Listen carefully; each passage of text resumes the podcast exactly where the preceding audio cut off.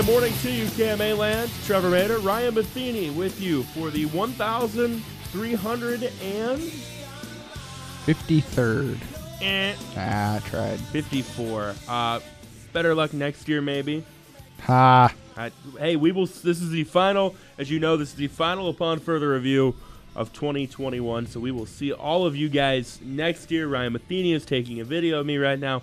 He didn't clear it with my agent either, so I will see you in court, good sir.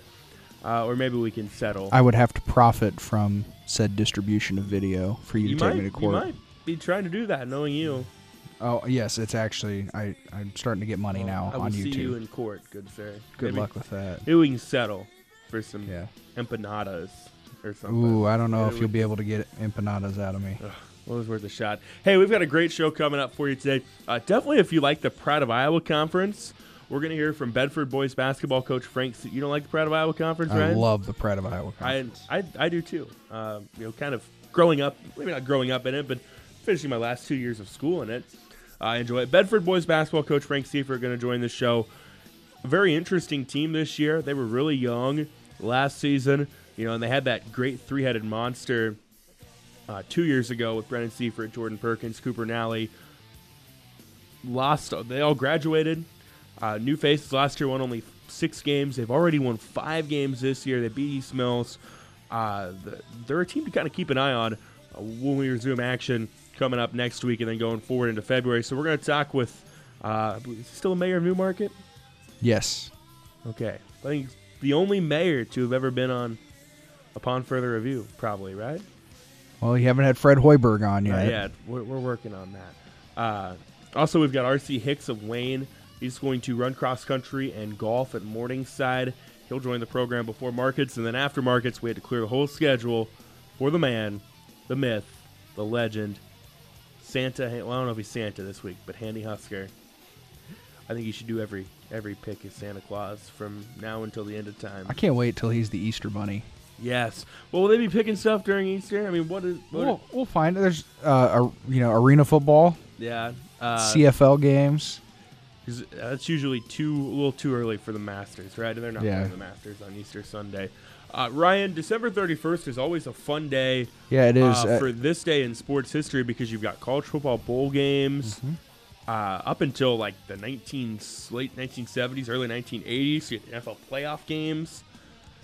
It's So- it's it's a big day, Mater. I I do have to say, happy birthday to my mother on Happy New birthday Year's on New Year's to Eve. Ryan's mom. It's also uh, while we're at it now that I remember, happy anniversary to my in-laws. Oh, Yeah, I think 30, 38 years, 39 Hmm. years, they told me. Uh, and every time they, they say something about their anniversary, my response is, well, why the blank would someone get married in December? Uh, but we love them anyway, so happy anniversary. people would have had to miss bowl games to go to their wedding. Yeah, I told him, I was like, well, good thing I wasn't, uh, I wasn't around because I wouldn't go.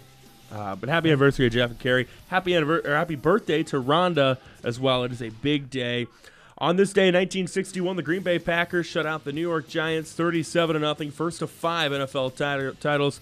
The Packers won in five seasons under head coach Vince Lombardi. 1967, the Oakland Raiders beat the Houston Oilers 40 to 7 in the AFL Championship game. Their head coach, it wasn't John Madden, I don't think. I don't think in 67. Uh, he was an assistant at the time. I don't think he became head coach till 69. So I don't know why they've got his picture up. I'm pretty sure it was. Uh, They might just be trying to capitalize on what that's very possible what's too. going on. Uh, let's see. John Madden became the head coach of the Raiders in 1969. Okay, so I was right. I don't remember who the head coach was off the top of my head. It was Eesh. John Rauch, maybe. Maybe, yeah. That- That sounds right. Uh, that's kind of a fun little trivia question. Also, on this day, 1968, the New York Jets uh, win the AFL championship. 1972, the the Dolphins uh, beat the Steelers 21 to seven to continue the undefeated season. How about this interesting kind of fact?